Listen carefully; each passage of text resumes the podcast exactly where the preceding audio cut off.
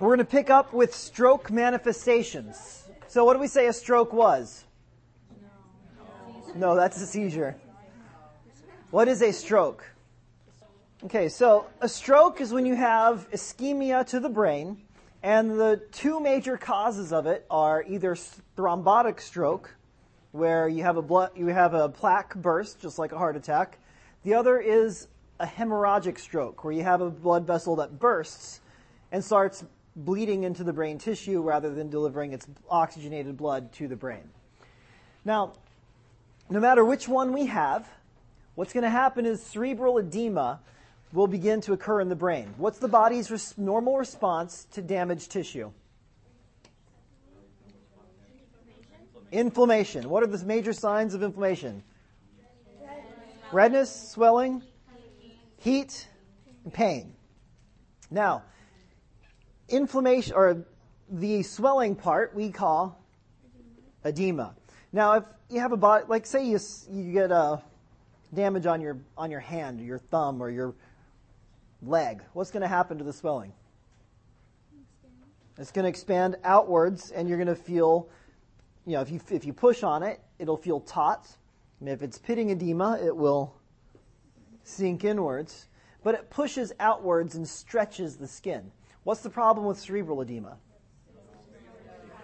There's nowhere for it to go unless we cut a hole in your head and let the pressure out that way. And by the way, they still do that sometimes. Yes. It's called a craniotomy. Yeah.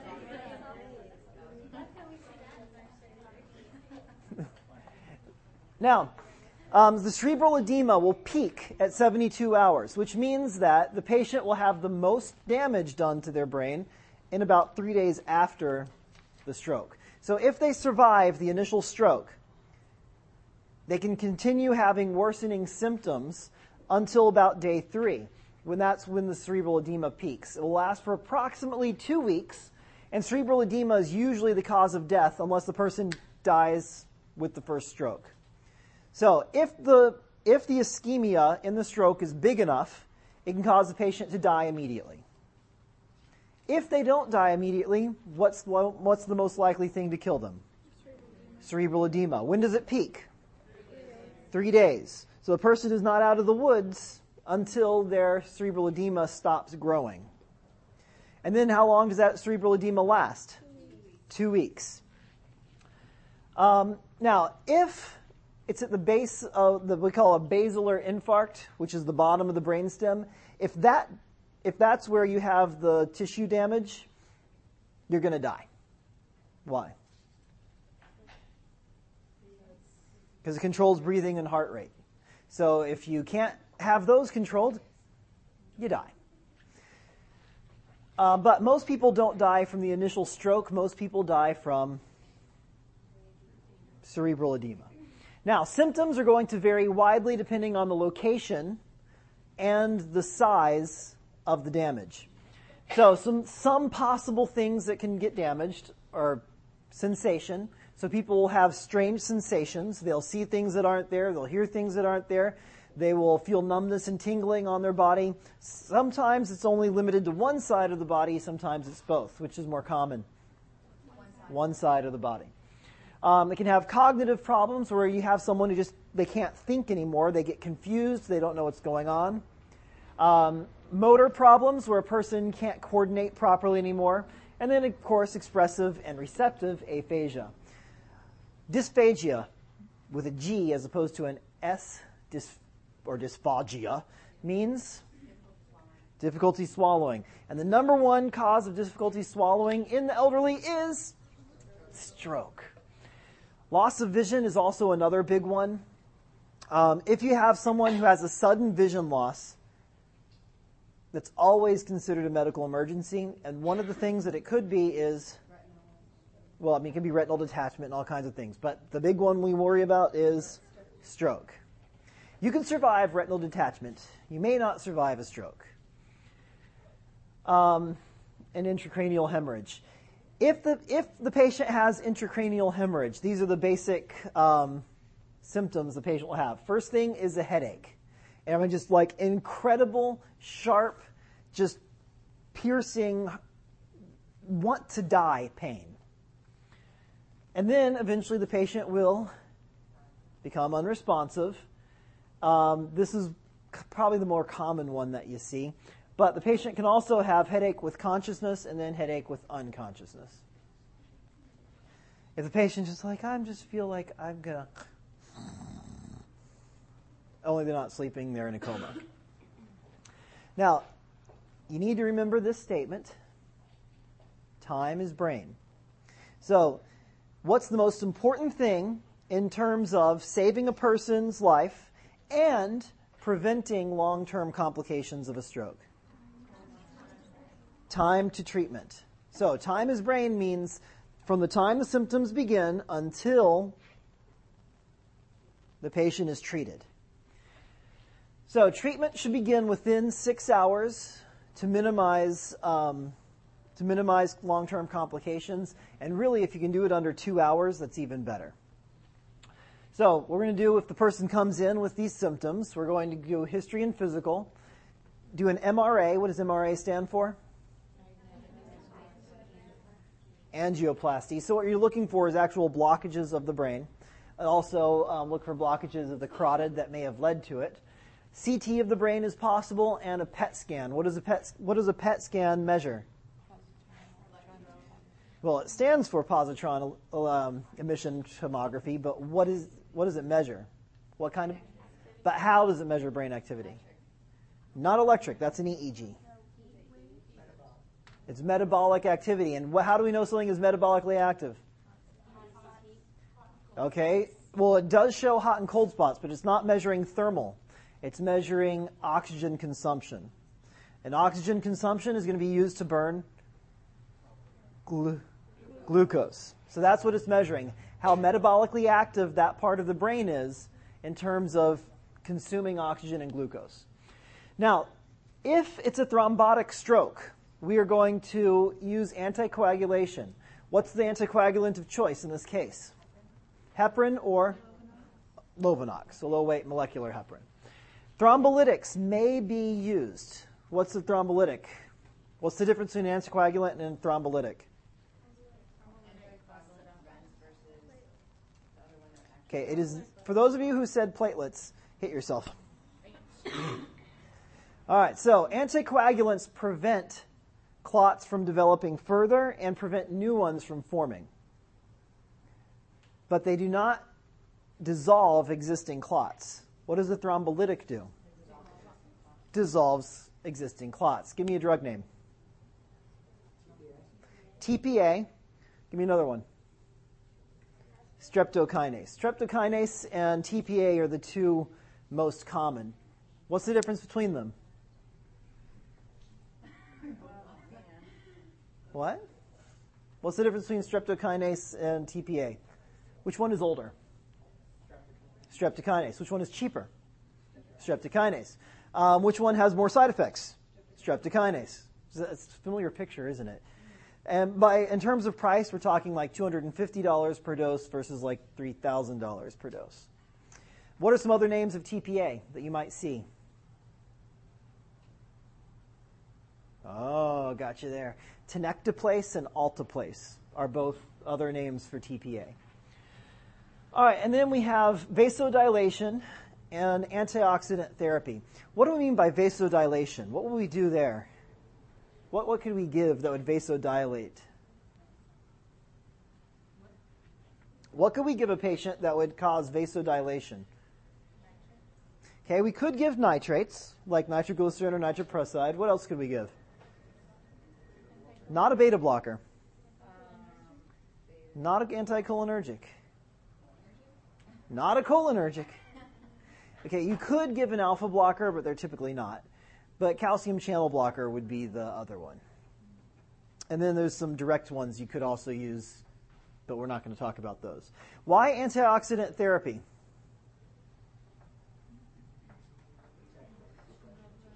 Okay. So if we block off an area we block off the blood flow. What do the cells below that area do? No, they don't start dying it at first. They switch over to anaerobic respiration. Then what happens when we suddenly open that area back up and let blood flow to it again? It gets flooded with oxygen, and that oxygen causes oxidation.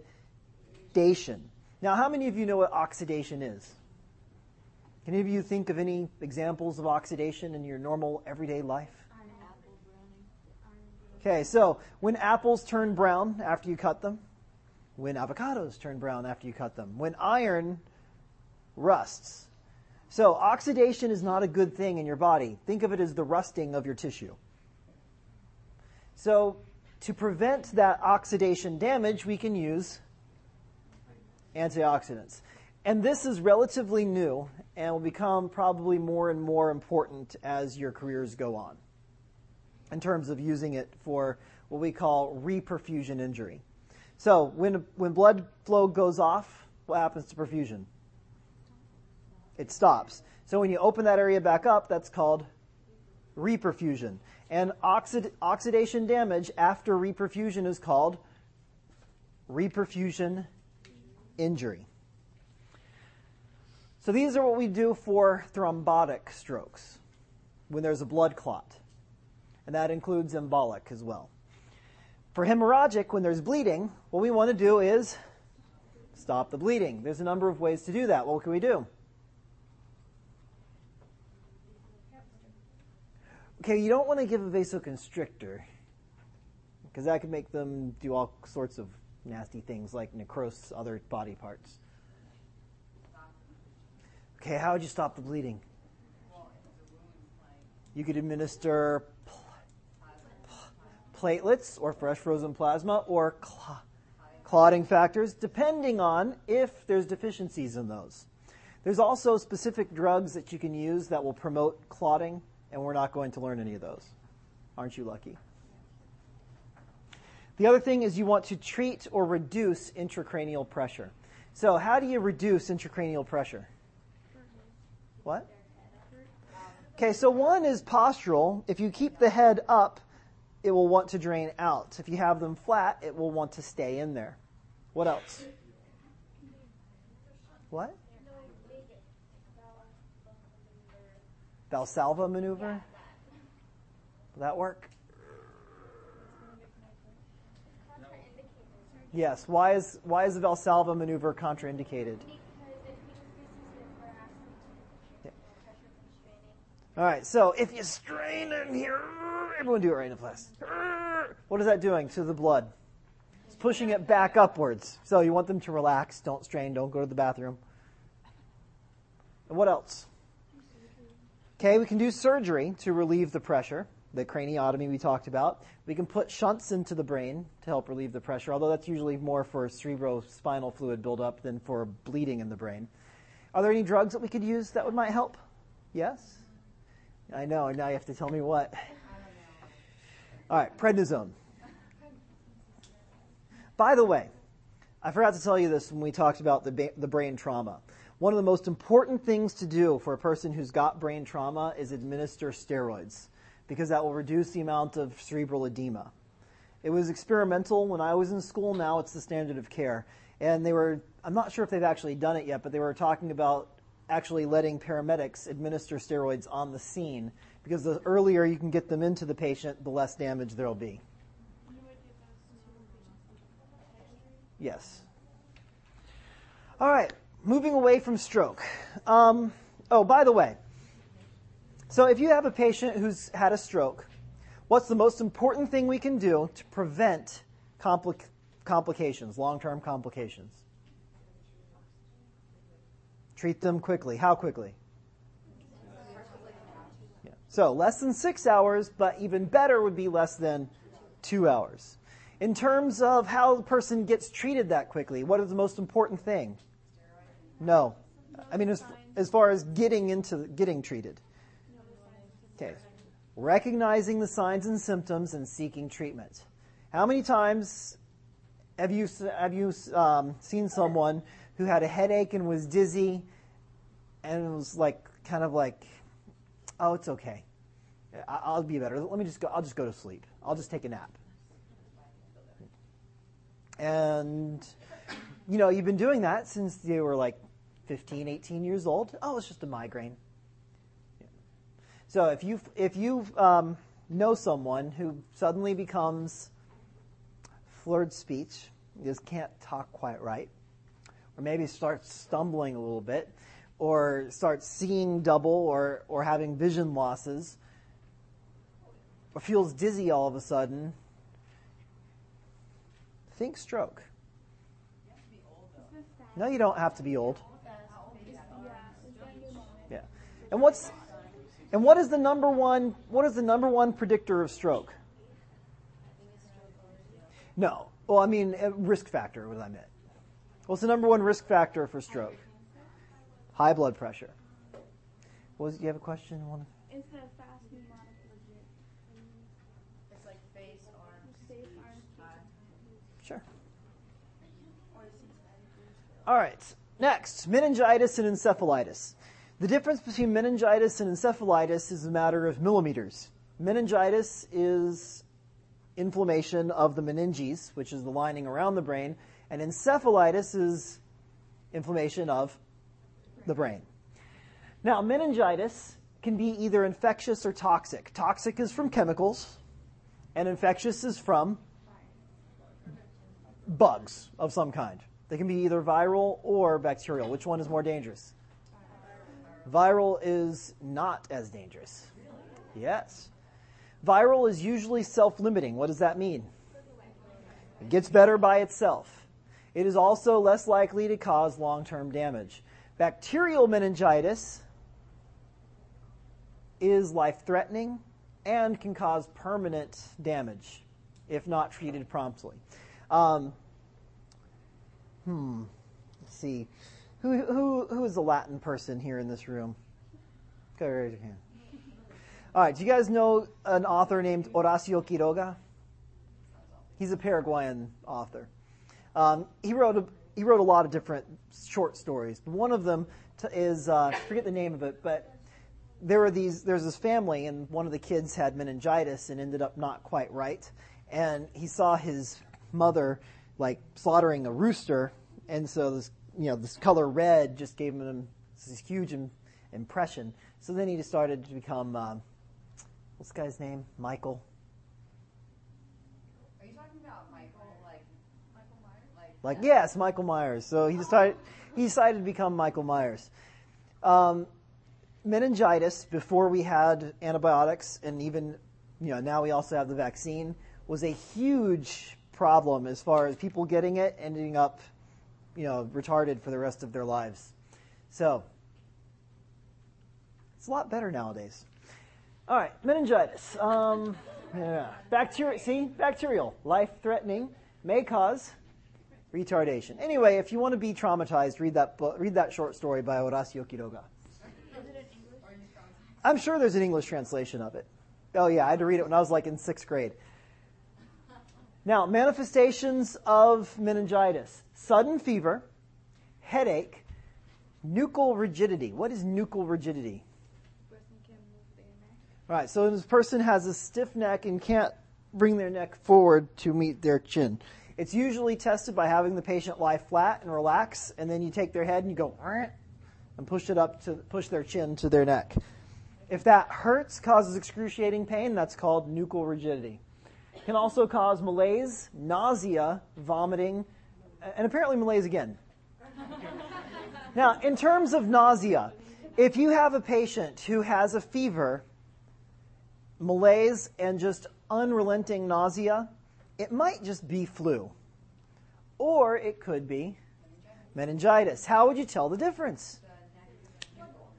Lumbar puncture. So what you would do is you would take a cerebrospinal fluid sample and analyze it for bacteria and other stuffs. Um, the best the best treatment for it is prevention. And how do we prevent it? Well, one is a vaccine, and the other is don't live in close proximity to other people. So, dormitory living is one of the big, big ways that it's um, transmitted, which is why if you come if you come to PBA and stay in the dorms, you will either have to get it or you will have to sign a waiver saying, "I take my life into my own hands, gosh darn it, because I don't care if I get meningitis." And there was a wave of men- a wave uh, epidemic of meningitis not too long ago in schools up in North Florida. Yeah, yeah. My brother went to high school with a girl up in Jacksonville, and she was one of the girls who died. Yeah. All right. Encephalitis. Encephalitis is an inflammation of the parenchyma of the brain. What is parenchyma? It's such a lovely word. What's parenchyma? Insane in the membrane? No, that's that's meningitis. What's what does parenchyma mean? We've defined this word before. You need to start remembering it. The what? No, that's the meninges. It's the actual functioning part of the brain. Yes, functional tissue. That's the definition of parenchyma. Now, encephalitises are usually viral. So we have several different kinds. We have some in the United States, um, like Eastern equine encephalitis and West Nile encephalitis and all kinds of crazy stuff. The, manif- the manifestations are usually similar to meningitis, um, but include decreased level of consciousness, seizures, and focal symptoms, depending on which part of the brain is affected. Sometimes the brain damage is irreversible. Um, Dr. Masella has a son who got encephalitis from some, uh, how would you call it? Um, contaminated vaccine. So, and, you know, he's been left with developmental delays, you know, permanent developmental delays. So, yeah, in addition to viruses, other things can cause it, but viruses are the most common cause. So, avoid mosquito bites, because it's usually a mosquito vector disease. Yeah. So. All right, multiple sclerosis. Next disease. Multiple sclerosis is a central patchy destruction of myelin. What does that mean? Okay, but what does central mean? In the what? In the brain and spinal cord. So it's it's in the central nervous system. What does patchy mean? It's kind of spread out. It's not all in, all in one place. Now, the disease is characterized by attacks and remissions. What does that mean? Okay, it comes and goes. It gets worse for a while, gets better for a while. Sometimes there's no reason as to why it gets worse. Sometimes there's no reason to why it gets better. The, the thing that makes this really tough is it's hard to know is the treatment helping or is it just a remission phase? And so you'll see a lot of really, you know, out there remedies for multiple sclerosis, and they'll all work eventually because the person will eventually go into a remission phase. Uh, did was it the crazy treatment that worked, or was it something else? And there's actually uh, um, a graduate of this university who wrote a book with her husband, who's a surgeon, called the Gold Coast Cure, which is um, a dietary plan to try and treat multiple sclerosis. I don't know. Worked for her. But did it work, or was it just a remission phase? Yeah. I guess you can try it and see if it works for you. Yet. now, um, as as the attacks or remissions occur, a little bit of permanent damage is done each time. So over time, the person's remissions will still will get less and less, and they'll have more and more permanent damage. It usually comes on when a person is young. I remember one of my uh, one of my friends in high school. His brother was diagnosed with multiple sclerosis when he went to, off to college. So he was like 20 years old when he got diagnosed with it. It's usually a young person's diagnosis. Um, manifestation includes sensory problems like paresthesias, proprioception problems, and dizziness. Um, visual disturbances like diplopia and blurred vision. And then spastic weakness of the limbs. What does spastic weakness mean? Like out of nowhere, just. That's kind of like when you're walking, then your knee kind of gives out, and you just. Yeah. Not exactly. The word spastic means spasm. It does not mean you know like you know how people make fun. You know how people make fun of of uh, special people. That's not what spasm means. Spasm is a spasm of of the muscles. Now, the reason why people who have spasms sometimes do that is because the only way they can move.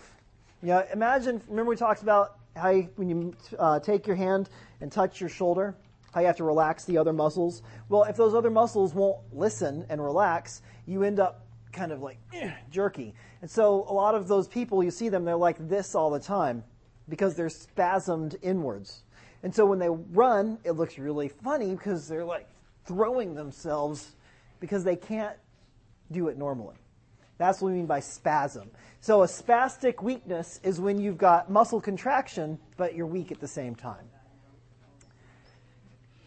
Cerebellar problems like nystagmus and ataxia, bladder problems like hesitancy, which means I'm trying to go and I just can't. Frequency and urinary retention, which puts them at risk for what problems? UTIs, and if it gets bad enough, hydronephrosis, and eventually renal failure. Uh, mood problems like euphoria and memory loss, although I guess euphoria is better than dysphoria. And treatment is usually aimed at the symptoms. The episodic nature makes it difficult to treat. Yay! Now, most of the drugs that we use are anti inflammatory in nature, like steroids and immunosuppressants. And also, there's the diet therapy. Next, we have Guillain Barre. Guillain Barre is a really interesting disease. It's essentially a very short, fast version of multiple sclerosis, but for the peripheral nervous system. So what you get is you get an acute ascending progressive demyelinization. What does acute mean? Sudden. Sudden. So it happens over the course of a week to two weeks. Um, what does ascending mean? Does it start here or here? Here. Okay. So it starts at the fingertips and the legs, and then it moves upwards towards the spinal cord. Um, the precipitating events, we're not exactly sure what causes it, but there's a variety of events. Um, mild viral and bacterial illnesses can cause it. Surgery can cause it. Some immunizations can cause it. But the most frequent thing that seems to be the problem is Campylobacter jejuni, which you happen to know is or causes something with the intestines. Diarrhea, what would we call that? What's it called when you eat a bacteria that causes diarrhea? Food poisoning. Or you could call it a bacterial in gastroenteritis. So, Campylobacter jejuni is a is basically food poisoning. Now, most of the symptoms, we divide the symptoms into negative and positive symptoms. You need to understand this difference because you're going to hear it again when you get to psych. A negative symptom is when you don't have something you should. And a positive symptom is when you have something that you shouldn't. So, I want everyone to take their finger and touch the tabletop. Can you feel that? Okay, now lift up your finger. Do you still feel the table? No. So when you touched it, you felt it. That's how it should be. When you t- lifted your finger up, you stopped feeling it. That's how it should be. Imagine you were feeling the table when it wasn't there. Would that be a positive or a negative symptom? Okay, now imagine you were touching the table and you didn't feel anything. That would be negative. So, the negative symptoms, the patient has muscle weakness and paralysis, and decreased deep tendon reflexes, and eventually loss of sensation altogether. Now, why is that a problem? Okay, it's a problem because you could step on a nail, but let's think more about the muscle weakness paralysis. Because this is the real danger of Guillain Barre. What? Internal organs. Okay. All right. The heart usually isn't a problem. What's usually the problem is swallowing and Breathing. breathing. And in fact, a lot of Guillain Barre patients end up in the hospital on ventilators, at least for a while. Because the good thing about Guillain Barre syndrome is that it's self limiting. So it gets better. You get better after a while. So usually the person goes on a ventilator for a week to six weeks and then starts to get better. Some people get completely better and some people only get partially better. And getting better can take up to two years. Um, now, positive symptoms include pain and paresthesias. So there you go. You have a question? Yeah. Sure, go ahead. Um, does it have to get that bad? For it to No. So you could you could still have it though, right? Yes, you can get Guillain-Barré without being so bad that you become paralyzed. How how, how old do you have to be? I don't know. Why, you think you have it? I think I had it. Yeah. I'm not. I'm not. Okay, let's. I don't know. All right, now the treatment. Plasmapheresis decreases the severity. Now, what is plasmapheresis? It's when we filter the blood and we take out plasma. What does plasma have in it? Proteins. proteins. So, probably what we're trying to do here is get rid of inflammatory proteins, of which the number one in the blood is antibodies. antibodies. Antibodies. Yeah, inflammatory is the key word there. Yeah. So, we think that Guillain-Barré is an autoimmune type problem. But again, it's self-limiting and usually gets better by itself if we can keep the person alive. All right, next next disease. Huntington's disease, also called Huntington's chorea. Yes, C H O R E A, not the country. the word chorea, um, I'm not sure if it's Greek or Latin, but it means dance. And the pro- the reason is because people who have Huntington's chorea are kind of like in this endless writhing, never-ending kind of like weird Elaine type dance. You know, like just like you know they can't just always move, kind of like yeah, like that. Um, it can be quite painful, and they you know they can't stop. Now, it's an autosomal dominant disease, which means that if you have the gene, you will have the disease. The good thing, though, is that the disease usually doesn't come on until a person gets to around age 45 or 50. So, in the old days, when the average lifespan was 40, hardly anyone ever got it. Now that with our modern medicine, you know, people live long enough to get it. Um, the onset of the disease, usually late 40s, early 50s. Insidious onset, which means it begins slow and builds up gradually. Um, so it's characterized by the chorea and the loss of cognitive function. So the worst part is a lot of times, you know, they, as they start getting these symptoms, they know what's going on, but after a while, they don't know what's going on anymore. Um, I when I was a student, I did a little, you know, ER rotation for a couple days, like you guys do. And this girl came in who had Huntington's disease. She was 27 years old, and it was very unusual. You know, she had, I mean, she just had it bad. She was not there in her head, and just couldn't stop moving the whole time. They're trying to put an IV in her, and it's like, you know, it's it's impossible. Um, it's a very kind of sad disease, and a lot of patients who have Huntington's uh, disease will decide not to have children because they don't want to risk passing it on to their children. What's the risk of passing it on to their children? 50%. Doesn't matter whether it's a boy or a girl? You guys are so smart. Next one is called amyotrophic lateral sclerosis, also called ALS, and better known as Lou Gehrig's disease, named after Lou Gehrig, who was a baseball player. Was he a great baseball player? Yeah. He's all right. He's okay if you like that kind of thing.